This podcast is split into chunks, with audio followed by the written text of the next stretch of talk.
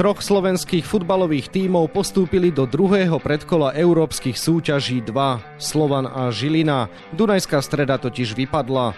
Viac si povieme v dnešnom podcaste denníka Šport a športovej časti aktualít šport bodka es ká. Príjemné počúvanie vám želá Vladimír Pančík.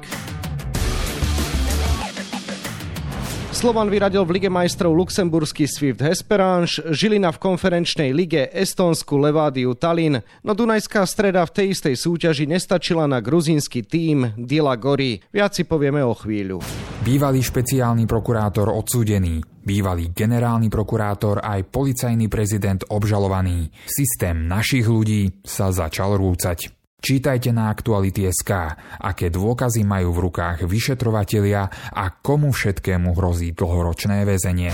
Ako sme spomenuli, v jednom klube sú dnes smutní. Na vstup slovenských tímov do pohárovej Európy sa pozrieme s bývalým ligovým hráčom, dnes trénerom, vysokoškolským pedagógom a televíznym analytikom Martinom Mikuličom, ktorému želám pekný deň. Pekný deň želám aj ja. Martin, tak bilancia, dva postupy, jedno sklamanie. Ako to ty vnímaš zatiaľ ten štart slovenských tímov v pohárovej Európe? Ja som si prijal, aby každý náš zástupca, ktorý sa dostal do Európy, postúpil minimálne cez to prvé kolo. Najmä som sklamaný z Dunajskej Stredy, pretože očakával som, že oni, i keď podľa mňa mali z prvých tých konfrontácií v Európe asi najťažšieho súpera, ale myslel som, že má Dunajská Streda takú kvalitu, že cez nich by mohli prejsť. Pristavme sa postupne pri všetkých tímoch. Začneme, ako sa patrí majstrom. Slovan Bratislava najskôr v prvom predkole Ligy majstrov v V domácom zápase so Swiftom Hesperange remizoval jeden jeden.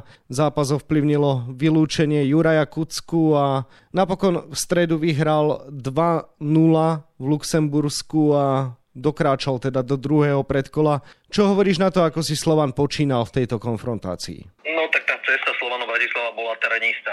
Ja som očakával, že Slovan zoberie najmä odbetu alebo odbetný zápas do vlastných rúk, alebo po tom nevýraznom výkone v prvom zápase, kedy si už vlastne mohli dostatočne zanalyzovať súpera, tak som myslel, že naozaj tým vlastnými schopnosťami dokážu predčiť svojho súpera. Ale celý ten Hesperange bol adekvátnym súperom Slovanu Bratislava alebo vyrovnaným súperom a vlastne len taká slabá nepozornosť toho družstva vlastne spôsobila to, že Vladoje opäť vynikol, vlastne poslal Slovan Bratislava do ďalšej fázy Ligy majstrov. Ale úplne poviem, že od Slovanu som očakával oveľa viac po kvalitatívnej stránke, lebo bolo tam veľmi veľa chýb. Či už vlastne pri prechode do útoku, ale aj v samotnom bránení. Lebo Slovan nevyhral ani tak svojou tímovosťou alebo herným výkonom družstva, ale skôr vyhral tým, že Swift Hesperange nebol natoľko kvalitný. Lebo tých šancí si vypracovali veľmi veľa, ale iba ich nekvalita v zakončení spôsobila to, že Slovan neinkasoval. Borian podal dobrý až nadpriemerný výkon, keď najmä zneškodnil pokutový kop, zneškodnil tam ďalšie dve, tri čisté šance supera. Čiže od Slovanu Bratislava ako nášho majstra očakávam, že v ďalších zápasoch, keď už naozaj pôjde opäť do tuhého, vlastne dostanú Zrinjski Mostar, tak bude ten ich herný výkon oveľa lepší a bude herný výkon rásť. Myslíš si, že Slovan v súčasnom rozpoložení, keď v prvom zápase zlyhal aj z pohľadu disciplíny, v druhom zápase ho luxemburský majster prestrielal, má vôbec na to, aby vyradil Mostar, s ktorým sa v minulej sezóne doťahoval až na penalty playoff o skupinu konferenčnej ligy? Tak Slovan na to má, dokázal to aj minulý rok, vlastne po tých nejakých nevýrazných výkonoch zrazu dokázal vždy vybičovať k nejakému heroickému výkonu a vlastne ako keby chytal toho zajaca až na poslednú chvíľu za uši a ja si myslím, že Slovan potrebuje mať takého zvučnejšieho súpera a respektíve niekedy mi príde, že Slovan Bratislava chýba ako keby taká potrebná motivácia, ale prišlo tam samozrejme, že aj k zmenám v hráčskom kádri a zrejme sa tam potrebuje v samotnom klube lepšie sadnúť, lebo nie je mysliteľné, aby aj Slovan Bratislava nedokázal prakticky nejakú viacčlankovú kombináciu zrealizovať počas dvojzápasu, lebo hráčov na to má dostatočne kvalitných, ale ich súhra zatiaľ nie je na úplne adekvátnej miere. Pristavme sa pri tímoch, ktoré štartovali v prvom predkole konferenčnej ligy, no a táto fáza je teda konečná pre Dunajskú Stredu, ako sme spomínali. Po domácom víťazstve dva jedna nad gruzínskou Dilou Gori podľahol tým dé á cé u tohto súpera výsledkom nula dva. Čo sa stalo? Tak Dunajská Streda nedokázala takisto kombinovať v dostatočnej miere na to, aby vlastne zobrala ten zápas do svojich rúk, aby vlastne ovládala dej. Hráči Dila Gori ukázali presne to, čo sme videli aj v prvom zápase, že boli dominantní, boli silní s loptou na kopačkách a vlastne najmä tá ich zahraničná enkláva Portugalčanov, respektíve Brazílčanov, dokázala tú svoju kvalitu v takej miere, že ja si myslím, že tí hráči, ktorí sa ukázali v družstve Dila Gori, tak by patrili v našej lige k nadštandardu. Nič to však nemení na tom, že hráči Dunajskej Stredy zvyčajne v našej lige v poli dominujú. Prečo toto nedokázali v podstate v oboch zápasoch proti Dile Gori? Nedokázali eliminovať vlastne najmä podľa mňa ich kapitána, ktorý bol počas celého zápasu veľmi dominantný. Antos vlastne na pozícii defenzívneho stredového hráča vlastne režiroval celú hru, ale nebolo to o ňom. Dunajská Streda vlastne nedokázala zachytávať aj krídelných hráčov, mali s nimi extrémne problémy. Či to bol z jednej strany Geil alebo z druhej strany Gomis. Ich rýchlostné parametre som myslel, že budú eliminované najmä z jednej strany Hanzuánom, respektíve z druhej strany Alexom Pintom, ale nie. Boli tam aj niektoré chyby po taktickej stránke, najmä pri tom góle, ktorý inkasovali vlastne v prvom polčase. A jednoducho tam nemôže byť taká medzera medzi Alexom Pintom a Vyspanielom. Čiže možno, že pôsobí tá nerozohratosť slovenských tímov vo väčšej miere. Predsa len Dila Gori je v, v rozbednutej súťaži, i keď vlastne teraz majú prednosť tejto európskej súťaže, čiže ich domáca súťaž je pozastavená. Predsa len tá zápasová prax jednotlivých hráčov je oveľa vyššia. Ale nič to nemení na tom, že Dunajská Streda ukázala veľmi málo smerom do útoku. Prakticky o Krstovičovi, o najlepšom strelcovi minulého ročníka našej ligy sme v tomto zápase ani nepočuli až do osmej minúty, respektíve do nastaveného času, kedy tam mal nebezpečnú hlavičku, ale dovtedy o ňom nebolo počuť vôbec. A prakticky možno by sme dokázali napočítať jeho kontakty s loptou na prstoch obidvoch rúk. Jedna vec sú tradičné opory, druhá vec sú posily. Tréner Dunajskej Stredy Adrián Gula vyťahoval v závere takéhoto dôležitého zápasu hráčov ako Zoran Záhradník alebo Vitališ, ktorí v najvyššej súťaži toho nemajú veľa odohrané. To si ako vnímal? Je to takisto určitý signál, že ešte tí vlastne hráči, respektíve napríklad Čermák, ktorý by mal byť vlastne takouto nosnou osobnosťou, podľa mňa Kaša takisto, či je to vlastne Grúškovský, alebo aj vlastne takí tí skúsenejší trošku hráči, vlastne, ktorých si doťahol z zahraničných líg, buď sú zranení, alebo nie sú v optimálnej forme. Videli sme to aj na Kašovi, že jednoducho ešte mu to tam nesadlo a preto podľa mňa tréner aj striedal v polčase, tréner Gula ho musel vystriedať a vystriedal ho za oveľa lepšieho, oveľa ofenzívnejšieho Brunetyho. Vlastne ostatných hráčov, keď tak poviem, zrejme asi to načasovanie nebolo úplne optimálne, respektíve sa to stretlo aj s, s ich zraneniami, alebo nie ich úplne optimálnou formou. Mimochodom, spomínal si to, že mužstvo Dila Gori má výhodu vo väčšej rozohranosti. To je pravda, ale to isté môžeme v podstate povedať o Levadii Tallinn a Žilina dvakrát tohto estonského vicemajstra zdolala dva jedna doma aj vonku, takže súvisí to s tým, že jednoducho Levadia Tallinn má nižšiu kvalitu ako Dila Gori, alebo dnes je žilinský tým o čosi lepšie pripravený ako dunajsko-stredský, alebo jedno s druhým? Samozrejme, že každý zápas je inakší.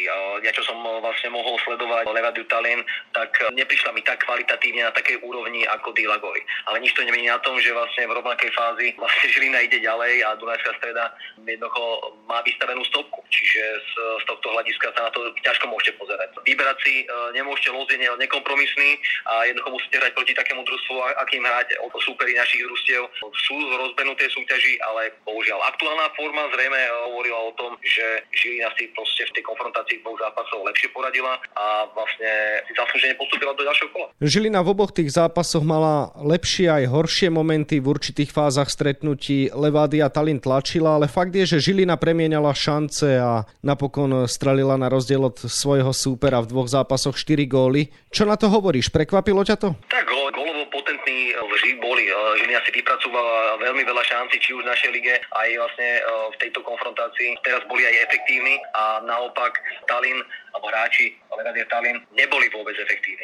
Čiže tá nekvalita jednotlivých hráčov súpera sa prejavila v tejto miere, čiže v tej gólovej potentnosti. Neviem, ako si vlastne budú radiť žilinskí hráči práve so súperom, ktorý ich čaká, ten je trošku z iného rána. Čiže musia na tom veľmi popracovať, aby sa súperoví hráči ľahko nedostávali do finálnych príhrávok a respektíve do zakončenia, lebo aj v tomto vlastne dvojzápase a presne ako si aj povedal, že tých slabých chvíľok mali viacero a s tými lepšími sa nie až tak striedali, alebo respektíve nie až tak často striedali. Skúsme si to teda rozobrať. Ďalším súperom em eška Žilina bude belgický Gent, ktorý v predošlej edícii konferenčnej ligy dokráčal až do jarných vyraďovacích bojov a padol na štíte neskoršieho víťaza súťaže West Hamu United. Vieš si vôbec predstaviť, že by si Žilina v súčasnej fazóne a so súčasnými hráčmi mohla poradiť s takýmto súperom? Budú to mať veľmi ťažké, ale možno pred tým dvojzápasom by sme povedali takisto, že Dila Gori jednoducho nemá šancu, možno že proti Dunajskej Strede, alebo aj Levadia Tallinn, že si vlastne ani nekopne proti Žiline, ale opak je pravdou, čiže vždy aj z pozície outsidera môžete iba prekvapiť. Žilina má zaujímavých hráčov, ktorí sú veľmi dobrí do kontier, prakticky do takého otvoreného priestoru a toto môže Žiline vyhovovať. I keď ja Ja osobne asi budem favorizovať práve žilinského súpera, to Gent, ale akože strašne by som si prijal, aby Žilina potrápila a prakticky to majú za odmenu všetci mladíci, ktorí vlastne v Žiline hrajú. Druhé predkolo konferenčnej ligy bude začiatok pre ef cé Spartak Trnava. Ten nemusel absolvovať zápasy prvého predkola, pretože z pozície víťaza pohára mal garantovanú účasť rovno už v ďalšej fáze európskeho pohára číslo tri. No a Trnavčania sa predstavia proti lotyšskému týmu ef ká Auda. Prvý zápas ho dohrajú budúci štvrtok vonku. Takže akú konfrontáciu očakávaš tu? Opäť ako aj pre vôbec slovenský futbal, alebo respektíve pre Spartak, je to taká väčšia neznáma. Vždy neviete, že najmä od toho prvého zápasu, čo očakávať od súpera, s ktorým vlastne prakticky neprichádzate vôbec do kontaktu ani na sústredeniach, ani v nejakých prípravných zápasoch inokedy. Ale Spartak Trnava má kvalitu na to, aby minimálne v tom dvojzápase pase dominoval a Jesko prešiel do ďalšieho kola. Suma sumárum, v pohárovej Európe nám zostali tri týmy. Slovan Bratislava v druhom predkole Ligy majstrov vyzve bosniacky há eška Zrinjski Mostar, ef cé Spartak Trnava spomenutú lotyšskú Audu a Žilina belgický Gent. Tak z tvojho pohľadu, koľko tímov bude úspešných v tejto fáze európskych pohárových súťaží a v treťom predkole teda ktoré tímy zo Slovenska ešte nastúpia? Ja to tak zhrniem tak jednoduchšie, že ja by som si, aby nebolo tých vypadávajúcich viac ako po úvodných konfrontáciách, čiže ja predpokladám, že budú pokračovať Slovan a Trnava v ďalších bojoch. Žilinu, i keď im to naozaj že veľmi, veľmi úprimne prajem, tak asi ten belgický súper bude nad ich sily. A očakávaš teda, že Slovan Bratislava bude pokračovať v Lige majstrov? Áno, pretože postup cez há eška Zrinjski Mostar by v podstate už znamenal istotu minimálne skupinovej fázy konferenčnej ligy. Áno, a to je práve tá motivácia, ktorú podľa mňa ten zápas samotným Slovanistom prinesie. Možno aj práve preto očakávam, že ten náboj bude oveľa vyšší pre hráčov a naozaj to do toho dajú to, na čo majú. Lebo sme videli aj vlastne v minulom roku, že hráči Slovanu Bratislava sú schopní zabojovať a sú schopní víťaziť svojou kvalitou. Takže ja pevne tomu verím, že Slovan Bratislava bude pokračovať ďalej. Uvidíme, či budeš mať pravdu. Toľko bývalý ligový futbalista, neskôr tréner, vysokoškolský pedagóg a televízny analytik Martin Mikulič, ktorému ďakujem za rozhovor a želám ešte pekný deň. Pekný deň želám aj ja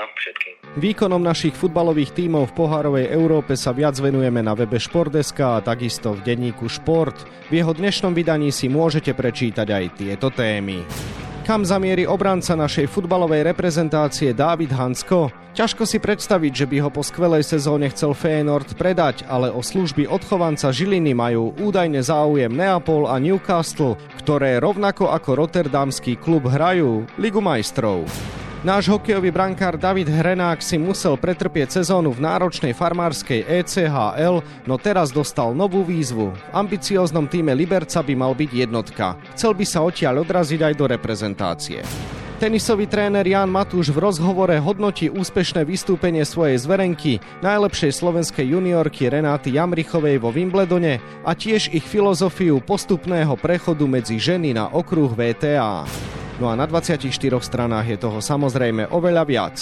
Na dnes je to od nás všetko, ale už v útorok si môžete vypočuť športový podcast z našej dielne o tohtoročnej Tour de France. Dovtedy vám pekný deň želá od mikrofónu Vladimír Pančík.